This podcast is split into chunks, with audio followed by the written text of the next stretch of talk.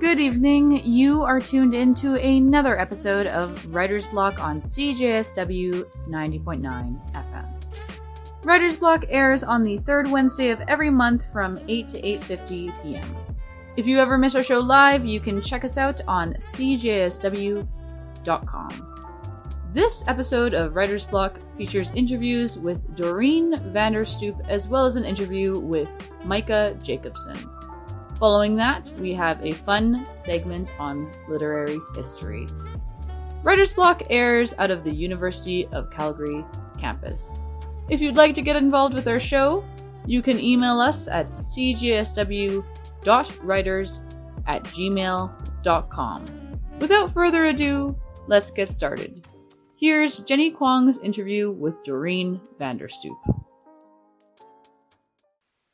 Hi, my name is Jenny Kwong for Writer's Block. Today I'm speaking with Doreen Vanderstoop about her debut novel, Watershed. So, welcome, Doreen. Thank you, Jenny. Great to be with you. And so, today you have a book called Watershed. So, when did you start working on the book? Oh, it was a good long time ago. It was about ten years ago that uh, that I started, and uh, worked worked on it really on and off. Um, I also had a um, a freelance writing career and two boys to raise, so I was I was a busy mom. Uh, but I, I took some time out in between and slowly got her done. And so, what was the conversation around that time on climate change, and how has it changed since then in Alberta? Well, it's it's interesting because when I um, when I started the book, I was really uh, sort of basing it on my empathy for farmers, which I've you know had all my life for some reason because I'm actually a very much a city person, but uh, but I always had empathy for farmers and and the difficulties that they have given the the swings in the weather that we already have and I started to think about how much more difficult their work would be, you know, in the face of climate change. And, and climate change at that point, you know, it had certainly been in the news cycle, and Al Gore, you know, had brought it to the fore. And so I, I started working on it based on that. And then things kind of calmed down a little bit, it seemed. And, and, and a few years later, I was starting to wonder, you know, is anybody going to be interested in this whole climate change topic? You know, is this, is this actually topical still?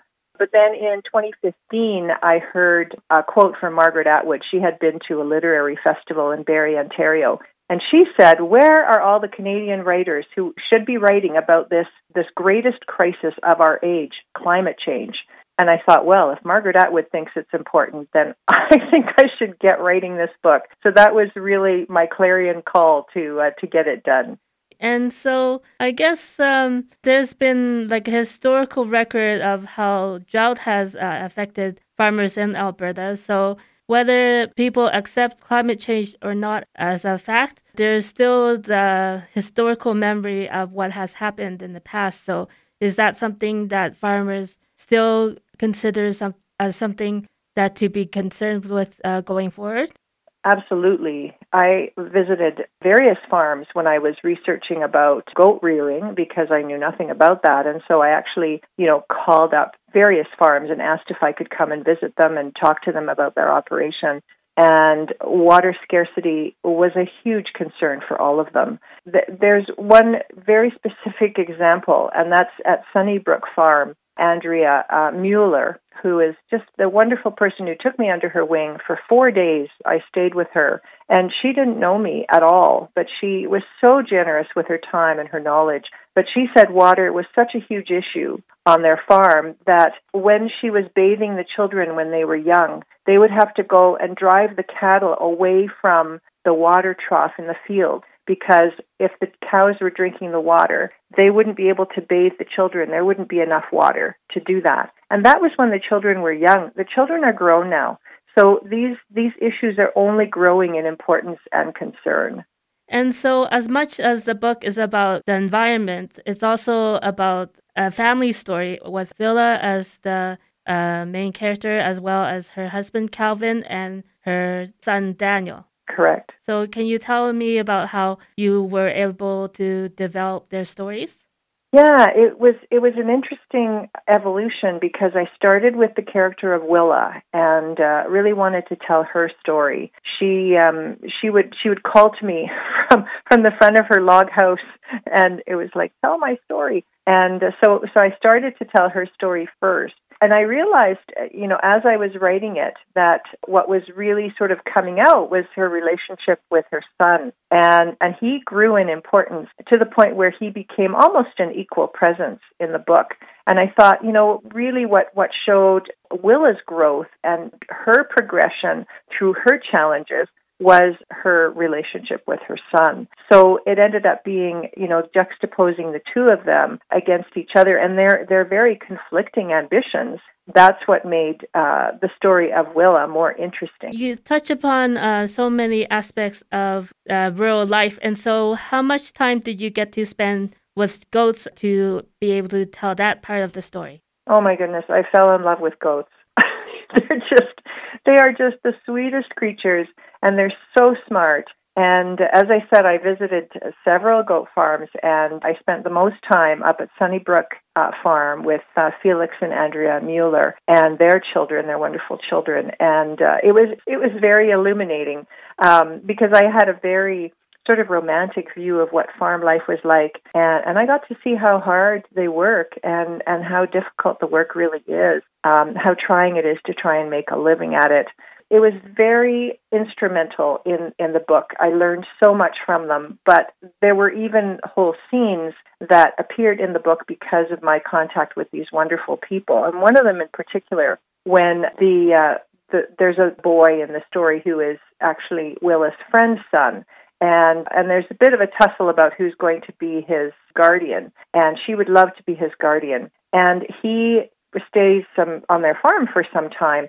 And he actually helps a goat bring a, a little kid into the world by himself. And that scene actually happened to me while I was at Sunnybrook Farms with uh, and Andrea had been there. There were two goats that had been born from this from this goat, and she had to go do the milking. And and once she's at those milking machines she can't leave. And so I couldn't go and get her because I knew she couldn't come. So I just followed the instructions that she had given me while you know she was there with me. And I brought this goat into the world you know from this mother. And she Andrea ended up saying it was quite a feat because the goat was breech and she said if I hadn't been there to help it into the world, then it probably would have died. So it was an amazing experience that, of course, you know, I had to, to put in the book. And uh, so it was, it's all very real. As you said, you were able to get to know a lot of the families who live around southern Alberta. So, uh, what was it like to see a part of their lives uh, in your research? It was it was really it was really interesting and amazing. And uh, and as I said I fell in love with these goats. And when I came back I must have looked very starry eyed because my husband said to me he said Doreen I will support you in many ways but we will not get goats. So so I, really did fall in love with uh, with goats and with with goat farming and and the wonderful people that I met. And you know I saw the incredible work that they do in the face of all the vagaries of nature not you know already as you as you noted jenny already we have these swings in water supply and in weather and that is only getting worse with climate change and so their job is just getting more and more difficult and and one of the things I think that's really important that I think is a source of hope is to really listen to the science about it all and uh, and really get real about what we can do about it. One of the people that I love to read in terms of that is Robert W. Sandford, and he is actually the uh, chair of water and climate security at United Nations University, but he lives here in Canmore. And he has written many books about water scarcity in the Mountain West in particular, but also around the world. And he is just this beautiful writer. He writes lyrically and prolifically about the importance of water and what we all have to do to protect it. So I went back to his books again and again and one of my favorite quotes of his is about science. And he says, Good science involves not just the sharing of knowledge about the world, it is a candle we light when we want to see and be warmed by the truth.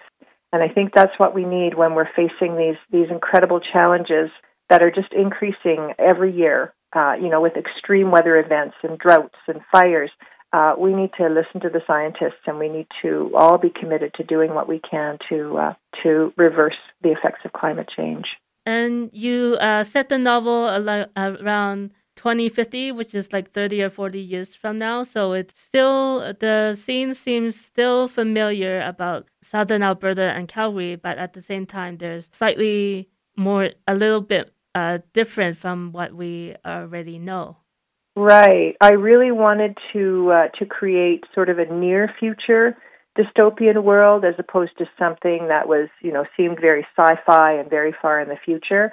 I think I wanted people to um, to understand that these calamities are not, you know, centuries away. They may well be decades away, and I think what we're seeing is they may well be years away.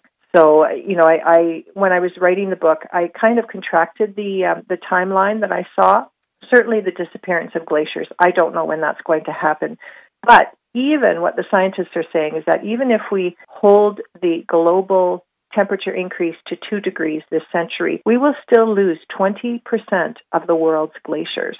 And Canada, in fact, has 20% of the world's glaciers. So if we lose 20% of our glaciers, that's huge. Like that is a huge effect and something that, you know, something that can't be ignored. Uh, anything else you'd like to say about the novel before we wrap up? Well, I, I hope people enjoy it. I, I know that there were some people in the height of the pandemic who said, you know, I really need to uh, to put this book aside because it's a little bit too much like our real world. but uh, but they did get back to it, and, and I've heard I've heard wonderful things from people. Somebody told me, uh, somebody from Ottawa told me that after reading uh, my book, that she was so much more grateful for the water that came out of her tap and the water that runs in the canal outside her window and I thought that was probably one of the best compliments I could get. So if it, you know, if it helps people kind of imagine uh, how things might be, and then it helps them imagine the world they might want, then uh, that's, uh, you know, that's the best compliment I could ever get. All right. Uh, thank you very much for your time today. Thank you very much, Jenny, for the chat. Hi, this is Jenny Kwong for Writer's Block. That was my conversation with Doreen Vanderstoop. Doreen Vanderstoop is a singer and guitar player. She tells stories of all kinds and performs at schools, libraries, senior homes, and many other places. Her short fiction has appeared in Prairie Fire magazine. She is a member of TALES, the Alberta League Encouraging Storytelling, and Storytellers Canada. Watershed is Doreen Vanderstoop's debut novel. For those who just tuned in, you are listening to Writer's Block on CJSW 90.9 FM. Writer's Block airs on the third Wednesday of every month from 8 to 8:50 p.m. If you ever miss our show live, you can check us out on cjsw.com. That was Jenny Kwong interviewing Doreen Vanderstoop. Coming up next, we have my interview with Mikka Jacobsen. Stay tuned. So, good evening, everyone. This is Maddie Robinson for CJSW. Tonight, I am interviewing Mikka Jacobsen on her new essay collection, Modern Fables. Hi, Mikka. How you doing? I'm great. How are you, Maddie? I am actually doing wonderful today. It's a beautiful day in Calgary.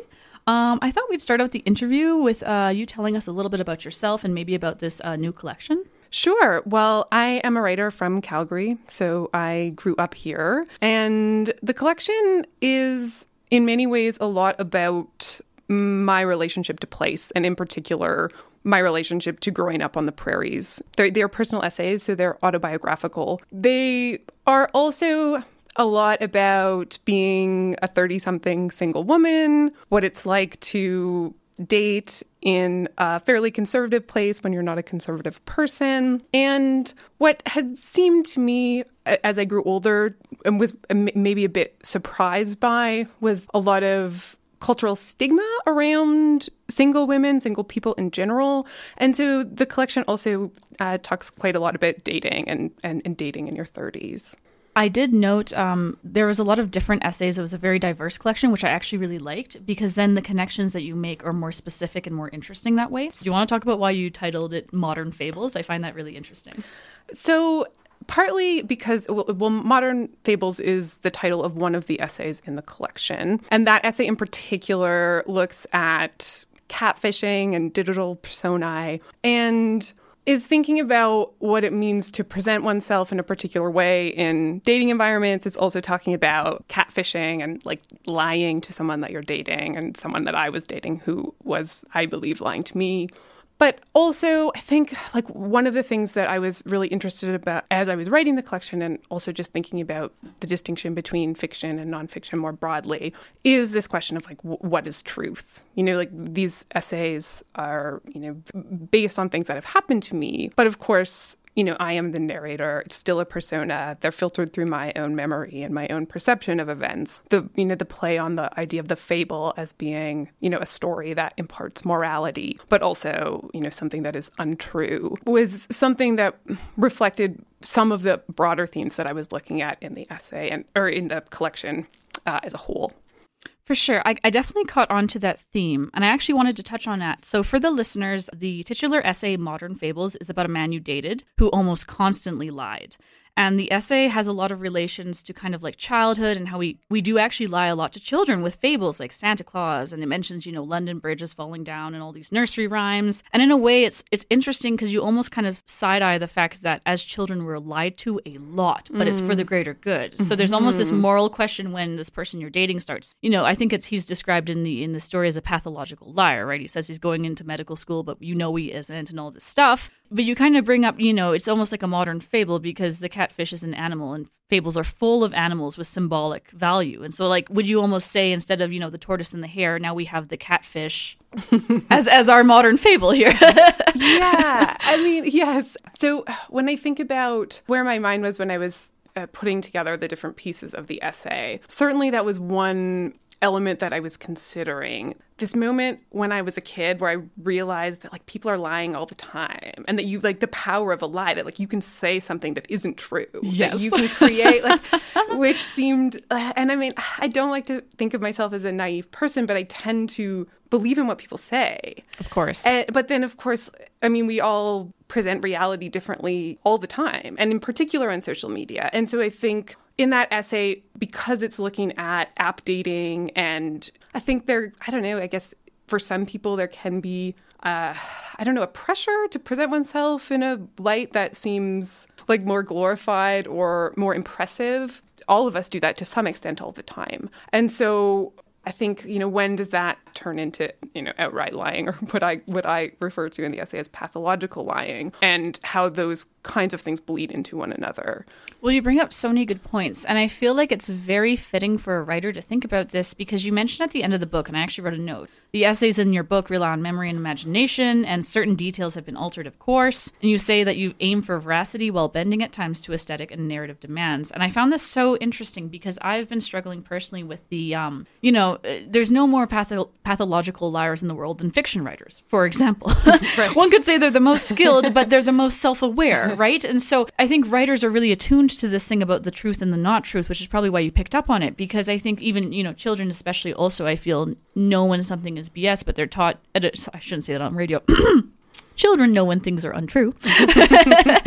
but they're taught at a very early age that some of this is almost a social grace. Like there's a lying of the social mm-hmm. grace, right? Which is so fascinating. And I feel like that really plays into, for example, dating. Because there's a lot of couples, you know, eight years into their relationship, they'll say, Oh, I lied on my first date with this person because I liked them so much. Mm-hmm. And then later they so it's almost mm-hmm. like it's mm-hmm. it's it's I guess social media, this is where it gets interesting as a modern fable because, you know, there's this social lie but then social media lie takes it that like one step further, like it's further distanced. Mm-hmm. So it's almost like a lie on top of a lie or a persona on top of a persona. Mm-hmm. Um, and so yeah, I thought I would ask about that and maybe to swivel to the collection in general, like because I did want to ask, you know, as a nonfiction writer, do you really struggle with this like difference between, you know, the fable or hmm. the allegorical that you're bringing in and like certain hmm. details like do you do you feel like uh, oh because i struggle with this all the time like in in this collection i found it interesting because you do mention certain illegal activities that you know people that you knew people had done when you were a teenager and things. Do you ever mm-hmm. struggle with like the legal implications? Do you ever think oh am i gonna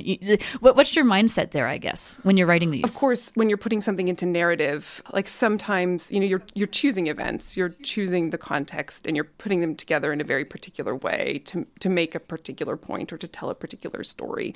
So these essays, for example, have dialogue, and many of them happened, you know, many many years ago. These conversations I'm remembering. So you, you know putting you know saying like this person said this thing it's like oh i remembered this but of course it's not you know like i don't i don't know if that's exactly Right. the way that they said it of course um, and in terms of, yeah, so I, I- I think with things like um, narratives about my family, for instance, I've, you know, I'll feel quite anxious about writing about my family members. I'll ask my sister to read something, for example, and then she'll, you know, if she's like laughing and saying, oh, this is exactly what this was like, then at Yeah, least I yeah. have some kind of corroboration of like, okay, so this is this is my memory of events, but there's people remember things in a different way. Yeah, and, and in terms of like, I think this is one of the biggest struggles about uh, nonfiction is just thinking about the exposure, you know, the exposure of yourself, the exposure of other people, and yeah, I mean, I think a lot about it. I don't know that I know that there's a you know a, a one right way to do it. Um, besides perhaps just being really careful and, and, and really thoughtful about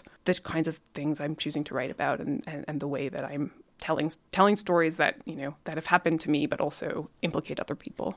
That makes a lot of sense. And I, I guess it didn't occur to me until you started saying this, but you talk about how, in some ways, with social media, we're all kind of a catfish because we're presenting ourselves in a certain way. Are you almost hyper aware of the power you have because you get to present other people in a way that they might not see it? Do you know what I mean? So it's mm-hmm. almost like that's probably why you're so aware of it, is because, you know, they might, you might notice how they're catfishing, but in the same way you think, oh, I don't want to mm-hmm. misrepresent them, even though they're misrepresenting themselves. It becomes very confusing.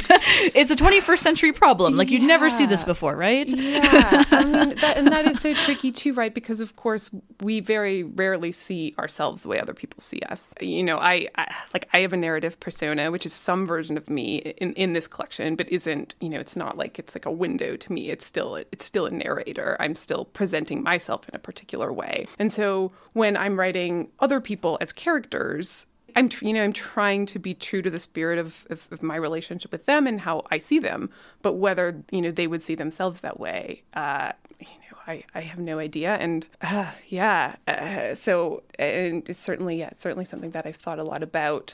I, I only ask because I think it's so interesting to read something that's creative nonfiction because I found personally like when I read nonfiction or when I, you know, like it's interesting when you read nonfiction, it's about someone that you actually know or so, or something like that. It kind of mm-hmm. adds like this weird second layer to it because I feel like people always have stories in their past and lives that they don't talk about. And even me, like when I've written pieces of nonfiction and I've published, I thought, oh my god, I feel like I'm doing the Mission Impossible laser dance where you're trying to like not say too much, but also mm-hmm. be honest to yourself, which is mm-hmm. very difficult. And then if there's ever like a legal implication, someone does something bad, or, do you know what I mean? Like, it get, especially now when nothing disappears.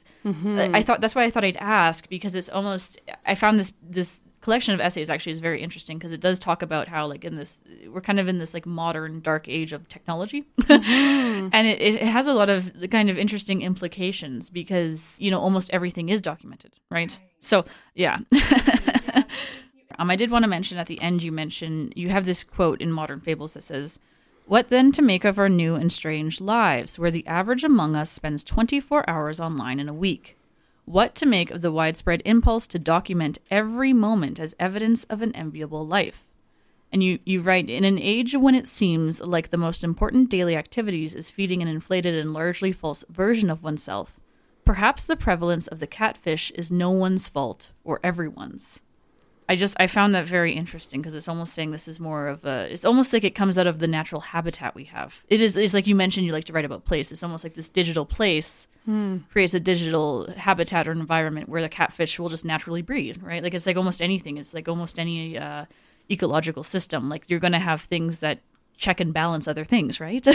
so the catfish is like a natural predator, but it's it's part of a larger system almost. I don't know. yeah, yeah. I really, I really like um, the suggestion of of the of the digital place, and I, I mean, I certainly think the internet and social media is, is just changing the way that we are as human beings. I do think that this impulse to present the best version of oneself has also always been with us. But yeah, as you said, when it's available in public and when it's available indefinitely and when we have this, you know, platform to broadcast our lives to so many people that makes us perhaps all a little bit less secure in in ourselves and who we are and all a bit more vulnerable to yeah exaggerating aspects of our life and curating them so that we look like our our, our lives are somehow I don't know better than they really are yeah. but I don't know if we're, if we're all doing it then you know we can be doing that ourselves or you know I can be doing that myself but still be convinced that the other lives I see are you know are, are the true are the true yeah. version of someone else's yeah. life or that they're you know they're that what they're doing is I don't know so interesting and so and their lives are so beautiful. Exactly. Like this is where I struggle with this idea. I think well, there's so much uh, lies already in just like social grace. You know, mm-hmm. like little white lies. You know how it is. So it's like, is this just a deeper reflection or echolation of that where it just grows? Right. Yeah. Right. Like. Yes, that's right. Because of course. I mean, not everyone, but I think many, many people, many of us do that. You know, it's like, of course, we'll say like we like a gift if we don't like it, or you know, all kinds of things that uh, just to avoid hurting other people's feelings, or yeah, as you said, for social grace, which yeah, I'm I'm only fascinated with it just because I feel like it's it's such a prevalent question for our times, and I feel like we don't always question ourselves, especially the lies you tell ourselves. Um, right. But I thought I'd, I thought I'd, I thought I'd move on to like another essay in this collection. There's so many great ones, so we can't touch on all of them. Um, but I wanted to touch on one that kind of links into this, and it's called "Kurt Vonnegut Lives on Tinder." Mm. Now, I thought this was very interesting because, uh, so for the listeners, the essay is kind of about basically dating on Tinder, and you you notice that um, you kind of go on dates with all these guys who put Kurt Vonnegut as their favorite writer, and the mm-hmm. irony is, of course, as you go on these dates, none of them ever really talk about him, or they seem to kind of brush it off, but you're like really into it and you want to know like what's the appeal of Kurt Vonnegut. Uh-huh. Uh, for listeners who don't know Kurt Vonnegut, a famous writer, um, very well known for Slaughterhouse Five. Uh, this essay collection does mention that you know Slaughterhouse Five is the only one people really remember, and I'll admit it's the only one that I've read. uh, but I wanted to I wanted you to ask you about this one as well because I feel like that's very connected to the catfishing thing. Mm-hmm. What kind of mm-hmm. what spurred you to write about this Kurt Vonnegut lives on Tinder kind of concept? well, it really was that I noticed that uh, uh, on my Tinder app anyway that there was so many like so many men that said that Kurt Vonnegut was their favorite writer. I just and I, I just thought that was really interesting. And so yeah, I mean I'm a person who is an avid reader and I'm a writer and so you know I this tends to be something that I gravitate towards in dating that you know interested in hearing people's thoughts on literature, in particular, things that they really love and are excited about. I, I suppose the way that the essay unfolds is meant to demonstrate just different, you know, different uh, scenarios that can happen in the dating world and to be a reflection on, I don't know, I guess certain hetero dating behaviors that I find frustrating and certainly have found to be a bit demoralizing. And so demoralizing is a good word for the tone of this right. escapade into the dating world. right. Uh, and and and and so like I think you know, if I if I think about it more broadly, you know, it, it, certainly focuses on Kurt Vonnegut, but it's more about an inability to connect, particularly an inability to connect over something that you, you know I am genuinely passionate about and would hope in a you know a dating situation to find something that would be a mutual connection that brings excitement and joy and intellectual stimulation, which in in in the essay doesn't really uh, doesn't really ever happen uh, in the dates that I go on. Um, and I also just, you know, took it as an opportunity. I'd never read Kurt Vonnegut, so I took it as an opportunity to read a number of Kurt Vonnegut novels, which was really fun. You know, I, I like literary criticism and I, I, I like essays that delve into that. So I thought it would be a playful, fun way to look at this writer and look at dating culture, particularly dating culture in, in, in the prairies in Calgary, and to just think through, I don't know, some of the dynamics that seem to be pretty prevalent in the dating world and online dating world. And hopefully, I don't know, make people laugh a little bit. Yeah, well, I can definitely say if you're struggling to find that intellectual conversation, it's definitely not you because you're doing fine. um, I'm talking about books, but um, yeah, you do mention in, in this uh, this essay, you say, in the words of a meme attributed to John Waters, if you go home with somebody and they don't have books, don't mess with them um, which I think is, is great, which is why you're always going to look for somebody that you can actually have a, a, real conversation with. But yeah, I wanted to ask about this because you are mentioning there's certain like norms in dating. And of course, for the listeners that don't know, uh, Slaughterhouse Five does kind of have almost like a critique of the, the man and woman relationship because in the in the book, basically, the book is basically kind of a metaphor for P- PTSD, but it kind of is not. Um, and you could call it a very manly book because uh, somewhere in this essay it also mentions that one of the critiques that's kind of in Slaughterhouse Five is that during like the world wars, it's the men that go to war and they have this experience, but the women don't have the same experience, right? It's very telling that um, like somewhere in this book, I need to look for the, the specific quote, but there's a line where it says, okay, like the women have to do this next or something. Like the men had to go through this war and they, you know, they come home with this PTSD. And of course, many writers have written about how, um, like for example, there's a book called The Body Keeps the Score, which talks about how there's a lot of people who have gone to war or have gone through difficult trauma and things like this. And their issues when they come back, they can't connect with anyone that hasn't gone through a similar mm-hmm. experience, which is very interesting in the context of dating. Because I guess you're kind of sussing out why they put that on there. That's almost like what you're interested in. Is like what is it connecting all these men that are all so different? Because in, in this essay, there's so many different guys that you go on dates with. But the one thing they have in common is they like Kurt Vonnegut, but they also don't seem to really care. Yeah, yeah. right. But I also think, I, like, I think dating app, right? It's like you put things you're interested in on there, and one of them is like, oh, what kind of cultural things do you like? What kind of music do you like? What kind of books do you like? And you know, I, am a person that like really wants to talk about books, which you know, for is not for everyone. And so, uh, you know, there's there's some things are more important than others. You know, for me, talking about books is like really exciting, and I just don't know. It's you know, it's also pretty nerdy, and I don't know that everyone is really, especially you know, and again, like first dates are like they're awkward vulnerable situations and so you know that might not be the you know the first thing that everyone gravitates toward. You know it, it, the essay is also partly a critique of just certain gender dynamics that i tend to or I have tended to experience of you know as a as a woman asking lots of questions being really interested and then having you know a person i'm on a date with who is a man just you know just really talking endlessly and and again it's like uh, yeah and i know again it's like a really vulnerable awkward situation but it you know it, again just a uh, more to examine the breakdown of relationality and the breakdown of an inability to connect which again i think this this kind of app dating also exacerbates because you're you know essentially meeting up with someone who Correct, you yeah. you know you don't you've never seen in real life you don't necessarily have things in common with and you know you have no idea whether there's going to be like any kind of chemistry whether you'll get along at all in you know outside of the app and so i think there's also an added pressure and or a person who already is feeling anxious perhaps that kind of striving to I don't know, to impress someone, to talk a lot about yourself, uh, comes comes a bit more to, to the fore than it would otherwise. So I'm actually, you know, I'm not on Tinder. I think I'm the only person I know that's never had a Tinder. I've I've avoided it like the plague. Like I'm just one of those people uh, who, and you know, this this book talks a lot about fate and choice and things like this, especially in like love and free will. And I guess I wanted to steer the conversation in that direction because you mentioned, you know, you know, why does Calgary Tinder like Vonnegut, Kurt Vonnegut so much? And you say, well, really, Tinder is a galaxy of infinite choice in the realm where we've been so often sold the idea of destiny. And who, when plucked up by its hormonal squalls, doesn't believe that love is somehow ordained? And this feeling, isn't it one that makes life, for all its terrible weather, worth living?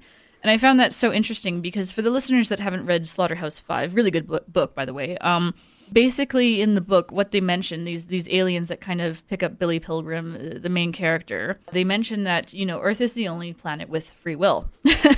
And that's why they're so interested. And i know you know I'm, I'm, a somewhat spiritual person i would say and i know a lot of other people that are spiritual as well and they talk about how you know that's a big thing about our our lives is like this free will thing is almost too much to deal with. But i thought i'd, i push a little bit further because you mentioned you know with with tinder we have choice. And it's not like the old days where you have three people to pick from and you kind of end up with one. But i kind of I almost want to push back and ask maybe it's the, the issue that we have a choice, but it's not really a choice because you have a choice of everyone on Tinder, mm-hmm. but the people that maybe you connect with are not on there, and therefore the choice is not actually. Don't you? It's almost like the illusion of choice. Maybe mm-hmm. is what bugs mm-hmm. people about Tinder mm-hmm. because it's like you have this choice, but at the same time, because it's so you know, you get these pictures of people, but you might not everyone's on there. Mm-hmm. I don't know if this is making sense, yeah, but no, it totally makes sense. I I think okay, so I think for me, also just in my life in general, is also this sense, of, like uh, much like Vonnegut, this this tension I feel in my own life between fate and free will, because I'm also a person that very much you know likes to believe that there is some kind of I don't know, some kind of something uh, that's like guiding our lives. That uh, certainly, you know, I, I would certainly identify as a as a spiritual person as well. Maybe it is just like my own bias where somehow digital technology just seems like outside of which yep. is of course ridiculous right like why is it any less fateful if you i don't know like m- meet your partner like at, on the train station than on Tinder. Like, mm-hmm. I don't, mm-hmm. you know, it just, I think maybe it's just because it feels like there's, I don't know, this app that, you know, is create. Like, there's so is many it, other, I don't know. But do you almost feel like it's, to me, I almost feel like it's the commercialization of it. And it's almost like we said that catfishing thing, like almost in a way, everyone's a bit of a catfish. And so it seems irrational to say that Tinder is outside the realm of fate when almost anything else could be, like, you know, having the yeah. same job as someone or something. But at the same time, to me, it almost reflects this thing where we're being pushed pushed like pushed more and more towards this algorithm that almost caters to us where in some ways mm-hmm. it's nice to meet something that challenges you and you're probably not going to find that if you're picking right. and choosing is that is that yeah. fair to say like it's, it's, there's no challenge in it almost is in that the maybe... same way that i think a lot of things that are marketed to, to us digitally take away that i don't know if it would be serendipity, but that sense of just like exploring, you know, like when you go into a bookstore or a record store and you just like are called to something, it feels right. like you're like, oh, this is cool. Where, you know, if you're on a website and it's curating what it thinks you will like, those are the things you see. Like, I think that there is a bit of something of just that life energy that feels lost yeah, because I yeah. I find all the people like everyone I've ever like really liked has always been this is an accident, but two there's also this this element of like in a way you choose it, but you're like okay this is not what I think that I'd like or eh, that that kind of thing. Like I tend to even me I tend to gravitate towards people that you wouldn't expect from me, or I think a lot mm-hmm. of people mm-hmm. wouldn't expect people that are not like me at all, people that don't even mm-hmm. read sometimes, only because you kind of want that challenge or mm-hmm. that balance, and maybe that's our mm-hmm. issues. We're coming a little unbalanced or it's a little too mm-hmm. easy. I don't know. I think you're right to push back at that point because I don't know that it's any less like you know if I want to believe in fate or I want, you know or some mixture of fate and free will. I don't know that you know m- meeting someone on Tinder is like is somehow less I don't know metaphysically exciting exactly. than it is anywhere else. yeah, I think that's why I keep myself off it because I think I think okay if this is really meant to happen, they'll find a better way. right, right. I don't even give myself that choice, right? yeah, and I mean, choice like choice. Choice is hard, right? I mean, it's it's wonderful to have so many choices, but I also think I don't know. It can it, it can also make it hard to to choose. Yeah. So you have this very interesting essay collection because it begins with a wake and it ends with a marriage and you actually talk about uh, the the final essay is called the wedding plot, and it's shorter than some of the others. Um, and you mentioned that you had a creative writing teacher that says, "Oh, weddings are boring. Don't do weddings. Don't do weddings." And you're pushing back, saying, "Okay, but weddings weddings have the ability to be just as interesting as anything else." I, I guess I did want to talk about um, you. You mentioned because you, you you go on kind of this quest to kind of interpret or understand the wedding story a little bit closer. And you mentioned that you uh, you you listened to an interview uh, with a writer, and the you know the writer mentions that a story should move towards the celestial where it longs to go, which I found so interesting. And you talk about the term anagogical, and you say you know your dictionary defines anagoge as the interpretation of a word, passage, or text that finds beyond the literal, allegorical, and moral senses a fourth and ultimate spiritual or mystical sense. Um, so I was curious about this one because a fable, of course, has the literal, the allegorical, and the moral. Mm-hmm. So is this is the reason this collection of essays in this wedding plot is is the reason it's like a modern fable is because we're adding in that that that that fourth ultimate spiritual or mystical sense. Is that kind of what changes things and gives it depth? Is that kind of why you question it? Is it yeah, I mean, I I guess if if I think about the way I'm using fable in the essay Modern Fables, it certainly relates to uh, yeah, like a kind of easy morality, you know, like a, a children's story that offers simple anecdotes as truth. Yeah, so I mean, I, w- I would hope that the collection offers that, you know, that that fourth level. I think that certainly is what writing that I gravitate towards and admire, you know, has that that quality that seems to, you know, take it somewhere mystical, somewhere special, somewhere powerful. Yeah, I mean, but I mean, maybe that just, you know, maybe that that sense just comes from acknowledging all of the contradictions and the irreconcilable aspects of, of being alive. And I guess too, like you mentioned in this in this this final essay, the wedding plot, you mentioned almost like uh, you're you're out outside of a wedding with someone else. You mentioned that it's like you're outside with somebody, and I believe it's the person who's getting married looks outside, and she can sense you kind of like a threatened animal. So it's interesting because fables, you know, you mentioned animals throughout this entire collection and often animals represent some sort of folly, right? Mm-hmm. Like there's the rabbits that die because they're too trusting, and there's the catfish, and there's the cats, and mm-hmm. and in this in this one, it's almost like you're the animals. So do you think that's what makes it mm. also modern? Is you're actually embracing the the, the amoral or the folly because mm. you're going beyond that and and seeing that that's a part of us, uh, I mm. suppose. Mm. Uh, yeah, like going back to conflict, right? It's like with the tortoise and the hare, there has to be the both of them. So is that is that kind of part of it too? Is maybe like with these modern fables, you kind of start to embrace the uh, the the animals that you're not or the behaviors you're not supposed to embrace yeah. to a certain a certain extent because you need to know, you need to explore it. Yes. Or... Yeah, I like I really like that. I mean, I think the final yeah the final essay in the collection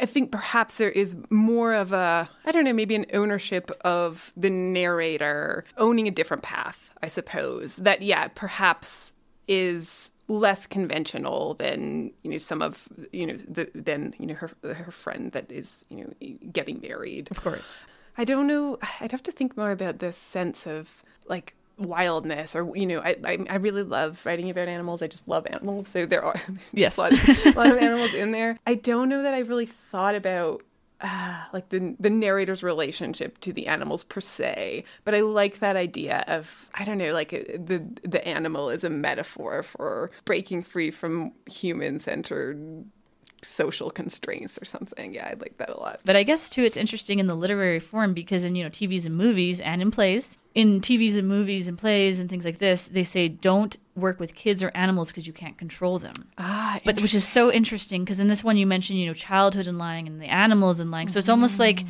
Maybe there's this fear of, of, of the beast element in kids and animals because you can't control them. So that's, I guess that's kind of yeah what that's I picked so up from that. I also think, but I also think one of the reasons why they also it seems like for me anyway relationships with animals are often easier than relationships right. with other humans. Like because and I think it goes back to this idea that there isn't this like veneer. Like if an animal is upset, they're just or yeah. you know, they, they will just do what they want. Like you Same with children. they they're yeah. very, very mm-hmm. honest. Too right. honest, yes. Right. So I feel like it's like very frustrating because you can't necessarily predict or you know control their behavior but they you know they they're not like dissembling. Like for the most part you know they're they're acting the way that they feel. I i guess to like finish off this this um this interview too going back to like the wedding briefly and, and things like this. So this you know this collection is so interesting because it talks about choice and free will. It talks about weddings and funerals and, and things like this and it talks about fate and astrology and it mentions all sorts of things. I didn't get into every essay in this collection although i would have loved to but i just did not have the time. So i guess i guess what i kind of wanted to ask you is if if a lot of this does have to do with the performance performativity of, of like sounds cheesy but consciousness or being an adult or being a human being because i was thinking about weddings and weddings are such a fascinating thing and marriage particularly because legally a marriage is a performative speech act and it has to have someone there. It can't be you and someone else. You have to have like a quote unquote witness or officiant. And in the same way with writing it's almost like there's you in the page but there has to be almost like this this reader. So my my question here let me pick up my book here. I think i wrote you know are weddings kind of about having a witness or having mm-hmm. someone to just for even a minute to recognize mm-hmm. you. Does that does that make sense? Because like even even writing is very much it's we talk about performative speech and there's not many performative speech acts, but something for like you can't say you are dead that will make someone dead, but you say you are now married. Yeah. It is actually a performative speech act, and I, I guess my question is like as, as a writer, you know, is there some element of wanting that that recognition or that kind of not recognition as in an award or a ceremony, but that recognition of another th- being seeing you and recognizing you. And this is, of course, why we write about the wedding plot is because you want you want your writing is a performative speech act. Does that does that make sense? Uh, thinking about this idea of acknowledgement or recognition, I do grapple with in one of the essays where I was thinking a lot about ambition and what it means to just want to create something, you know, want to, you know, like eh, the the example I'm using in, in that essay is hooked rugs, but it Correct. could be anything, right? Or just wanting to, you know, write, uh, keep a journal, or you know, do watercolor painting at home, and the difference between the creative impulse that can feel really freeing and joyous and and and fun and life affirming, and the distinction between that and wanting recognition and acknowledgement and uh, having something that you've created be in the world, seen by others. And I guess it's fascinating to me about the witness element, and I guess it kind of features into like the fate and the destiny themes in this in this collection, as well as kind of like even I think it mentions astrology a couple times and things because I know in astrology they talk about with people, there's you know there's you and the person, but then there's this it's almost like what's in between you is its own thing or like an animal or a do you know what i mean like an energy or and i guess it's a similar thing with the book like you know there's me and you and then there's this collection and of course there's going to always be this weird tension there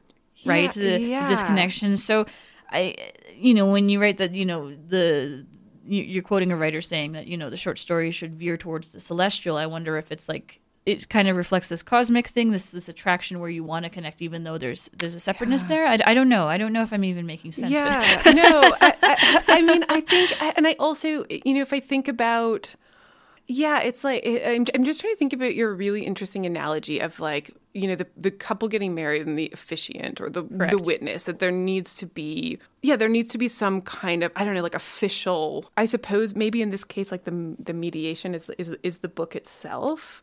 But I, uh, I don't know. I think, like, I think one of the reasons I love reading so much is and, and what I what I how I like to imagine the relationship between writer and reader is like I think reading requires just as much creativity. You know, you have to bring just yeah. as much to it.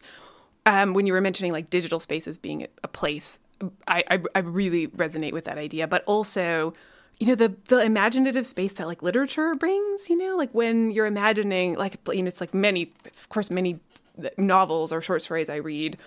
Uh, or you know nonfiction are set in places I've never been, or you know there's a house, and the way that we imagine that it's like we inhabit a space that we kind of share. Well, thank you so much for coming on air with us and discussing this work. This was su- such a fun uh, work to read, so I'm really excited I could kind of uh, probe your mind a little bit about uh, what was going on in there. Um, was there anything else you wanted to say to listeners or anything you wanted to let any readers know? I don't think so, but I just want to thank you so much, Maddie. This was such a fun conversation, and I really appreciate you having me here and asking such uh, such thoughtful questions. It was really fun to talk about the book. Awesome. Well, thank you so much. And I hope the listeners will pick up a copy of Modern Fables at a local bookstore near them in Calgary, Alberta. Thank you, Maddie. Thank you. For those who just tuned in, you are listening to another episode of Writer's Block on CJSW 90.9 FM. Writer's Block airs on the third Wednesday of every month from 8 to 8:50 p.m. And if you ever miss our show live, you can check us out on cjsw.com. That was my interview with Mikka Jacobsen to finish off this episode of Writer's Block. We have a little bonus segment coming up next on literary history. Stay tuned. And they lived happily ever after on CJSW.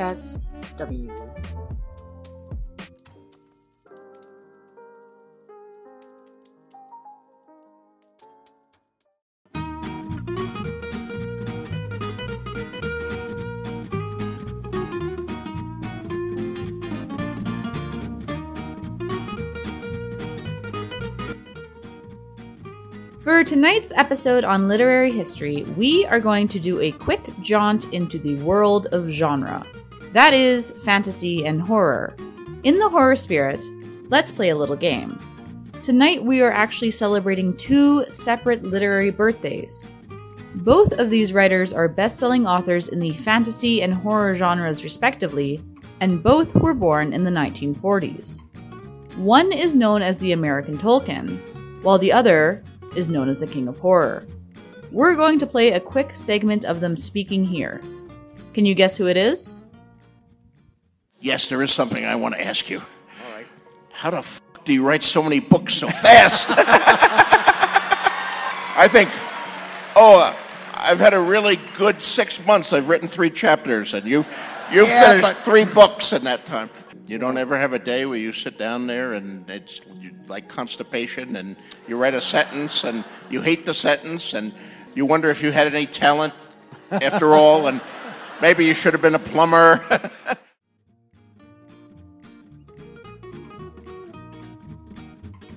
For those who couldn't recognize the voices, that was George R. R. Martin and Stephen King.